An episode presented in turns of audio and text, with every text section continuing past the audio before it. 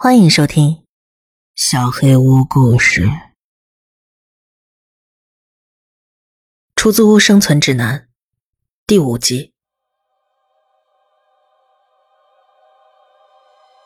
当我认出娜塔莉亚的那一刻，脑子里全是乔治亚。她脸上皮肤融化的模样，头发烧焦的味道，她撕心裂肺的惨叫。我没时间仔细去数。但是他们的数量比我想的要多，这肯定就是普鲁登斯说的那十五个人了，就是他们在火灾发生前溜进了大楼。艾迪和艾丽抓着特里的裙子，吓得瑟瑟发抖。我想帮忙保护他们，可是每当瞥见他们空洞的眼睛，我都忍不住的打颤。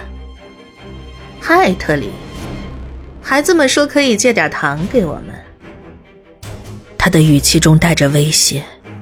咧嘴笑着看向我身旁受到惊吓的一家人，盯了半晌，他终于转向了我。他好像是这帮人的头目。你朋友怎么样了？真可惜啊，我们本来聊得很好的。别提他，他跟你没有任何关系。你这个恶心人的子！我朝他大喊，却不敢看他的脸。你这些怪胎朋友吓不到我。我不会让你伤害特里和这两个孩子的。娜塔莉亚咯咯笑了起来，我几乎喘不过气。我或许说的好听，但我从来不是什么见义勇为的大英雄。几天之前，我还是个傻乎乎的小姑娘，兴奋的要跟男朋友搬到一起，而现在我却站在这里。我男朋友死了，住在我的公寓就像住在恐怖电影里一样，而我却跳出来挑战会发出恶魔火焰的邻居们。只是为了保护看上去更像恶魔的孩子，但当我说他吓不到我时，我是认真的。我内心的某种力量正在消除对这些人的恐惧，我只是想保护这里的邻居。我知道你不害怕，你把刀插进我喉咙的时候，我就从你眼睛里看到了，所以我们才来到这儿。我的兄弟姐妹们不是怪胎，你们才是。你们认为你们的人生有意义吗？我们看着你们一天天麻木的生活着，但是什么都没有改变。你们的生活毫无意义，是生是死，没人在乎，所以我们才放了火。哈哈哈哈好多年前了。他说话的时候充满了疯狂的气息。他就像一个精神失常的卡通人物，在追逐了一百多集之后，终于抓到了他的猎物。他们的生死不是没人在乎的，特里喃喃地说着，比耳语声高不了几分贝。什么？你说什么，特里？你有话要说吗？娜塔莉亚又从精神病变成了校园恶霸，她让我起鸡皮疙瘩。虽然当时我年纪还小。但那些人是我父母的朋友，他们都是好人。其他人一直没什么动作，只是静静的看着。你们为什么要把他们活活烧死？对你有什么好处？我上前一步，挡在娜塔莉亚和他们母子中间。我看得出他已经准备好扑向他们了。我不能让这种事情发生。我们跟伟大的领袖迈克尔住在一起，我们所有人。听从他的指示，正直的生活着。他向周围的人做了个手势。迈克尔这个名字似乎在这群人中激起了某种情绪。迈克尔的哥哥乔纳森就住在这儿，住在我们烧掉的那一层。有时他会让我们去他家玩，但是他并不像我们一样正直的生活着，他不喜欢我们的信仰。后来我们因为团队发展失去了原来住的地方。他收留了我们。他和迈克尔鲜有意见一致的时候，他们争吵得很激烈。我们的集体从来不相信所谓的社会规范。我们来去自如，不眠不休。我们拥抱自由，享受音乐，并且不停地自我反省。特里把孩子们又往身后塞了塞，愤怒地喘着粗气：“你们这群自命不凡！”让人恶心的嬉皮士，跟着一个精神有问题的失败者，你听听你自己说的话，全是老套的邪教讲的废话。特里哭了，我对他的爆发感到震惊。但是我完全同意他说的，娜塔莉亚说的确实像邪教的胡言乱语。整层楼的居民居然因此而死，我也生气了。特里的声音刚落，挂在他身后的窗帘突然燃烧了起来，我吓了一跳。不要侮辱我们！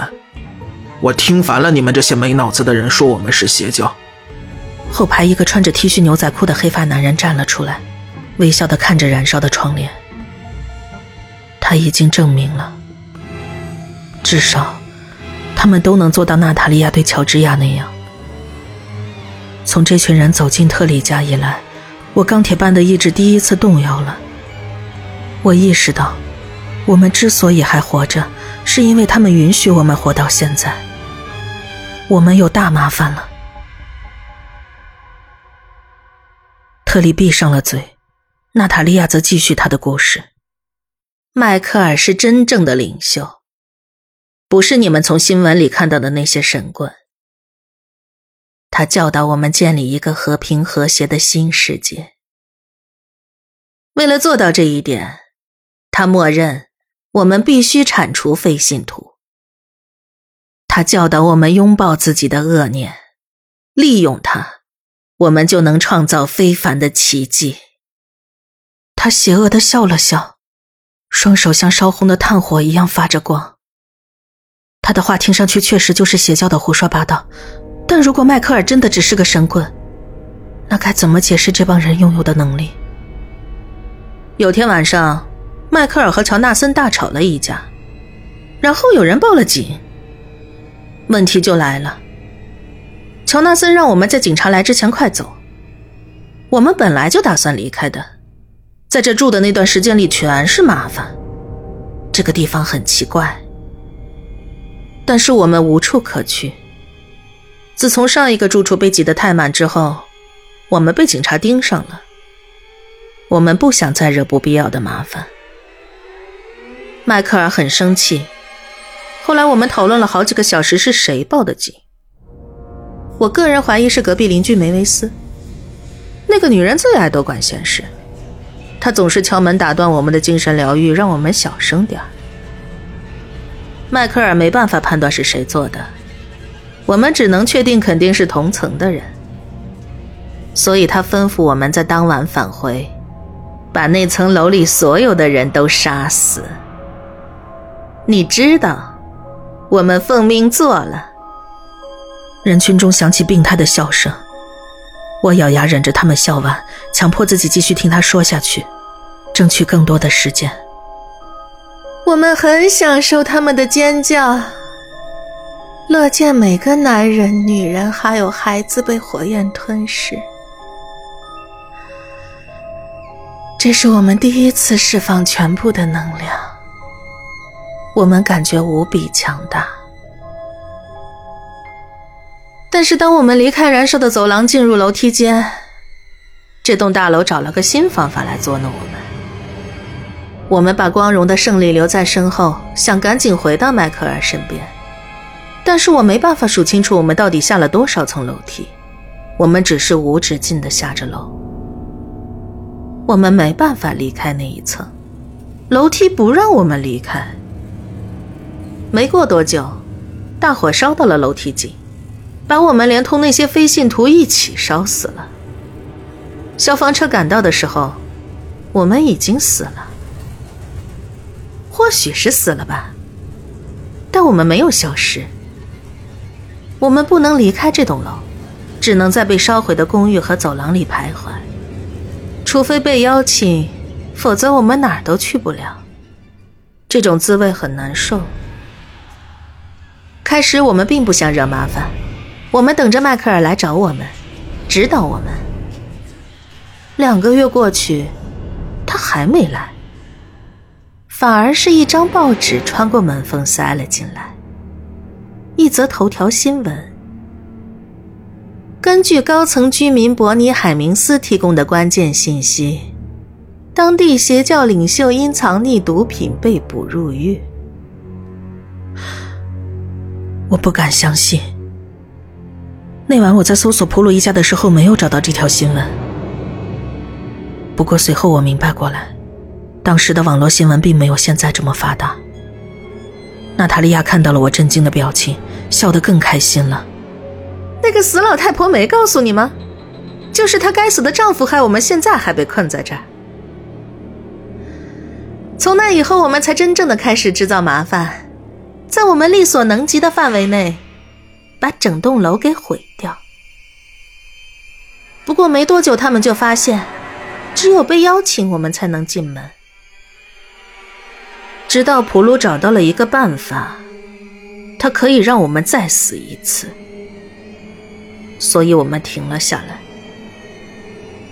他杀了我们两个人，他是唯一能阻止我们的人，有他在，我们什么都做不了了。我们陷入了僵局。后来他搬出去了，我们本来打算尊重这种僵局，直到你捅了我。普鲁已经不在了，现在这里只有纯粹的公平。随着娜塔莉亚越来越生气，她身后的人群也逐渐变得焦躁不安。他们就像蜂群思维一样齐心协力，寂静开始变得混乱。所有人都在晃动，发出各种声音。一开始我并没有注意到有个人朝着特里和孩子们靠了过来，直到他已经很近了。那是个十几岁的女孩。苗条又漂亮，但他的外表并不能让人安心。就在他离我们一米远的时候，艾莉突然不动了。他的爪子开始迅速的伸长，尖而锐利，眼中的空洞仿佛也变得更深了。如果可以更深的话，他张开嘴，露出一排排锋利的牙齿，牙齿和牙龈的交界处满是血迹，因为它们长得太快了。艾丽跳了起来，伸手去抓住那个女孩，用爪子划破了她的脸，在她的眼睛上留下了深深的沟壑。他用爪子死死地摁住女孩，把她按到了自己的视线以下。这段时间里，艾迪则是控制住了那群人，他的爪子也长了起来，他朝他们跑过去，把他们赶出了门。火焰四处乱窜，照亮了整个房间。我究竟见证了什么？两个恶魔孩子成功击退了十五个死去的非人类异教徒。娜塔莉亚也退了出去，但是她的眼睛一直盯着我。还没完！他朝我大叫。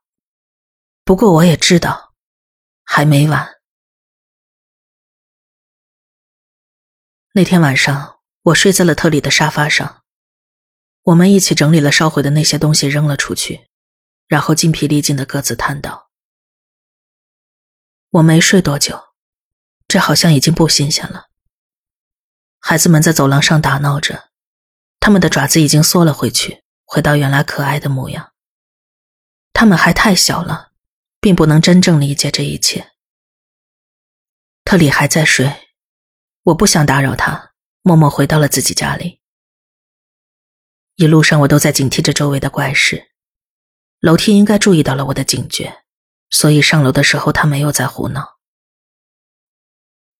我离开特利家时并没有看时间，但是当我走到家门口，一张熟悉的面孔出现了。伊恩站在那儿，他刚把信丢在门槛上。早啊，亲爱的。我想谈一谈，你能进来坐会儿吗？就五分钟，求你了。我把前一晚发生的一切都告诉了他。然后求他告诉我要如何才能再次杀死他们，但他说他也不知道。他说把门锁好，不让他们进来就没事了。当我提到要杀死他们时，伊恩似乎很生气，他甚至没建议让我去问普鲁登斯。我感觉再问下去也没什么意义了，他好像并没有那么坦诚。我想要信任他的。我真的很想相信他，在他面前提起杰米的时候，他曾表现的那么关心。但是，如果普鲁登斯忘记去替伯尼做过的事情，自然而然的略过了杀死那些可怕的人的方法，就直接把这群人留在他的邻居和朋友们身边恐吓他们，那他可能也并不坦诚。所以，我真的可以信任伊恩吗？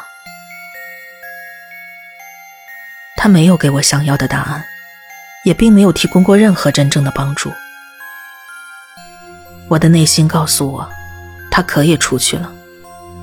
我需要时间重新思考，开始自己解决问题吧。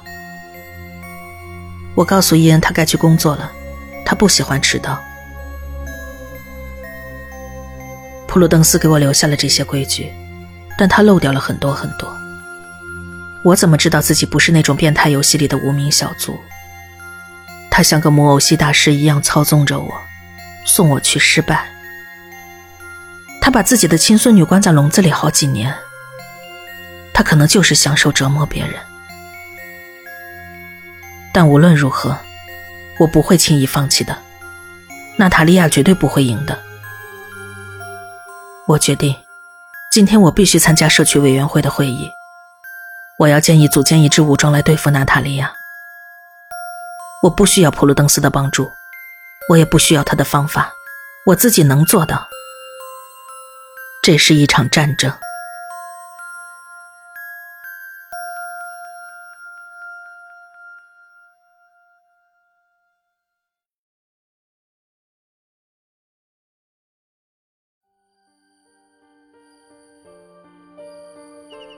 本期小黑屋故事就到这里。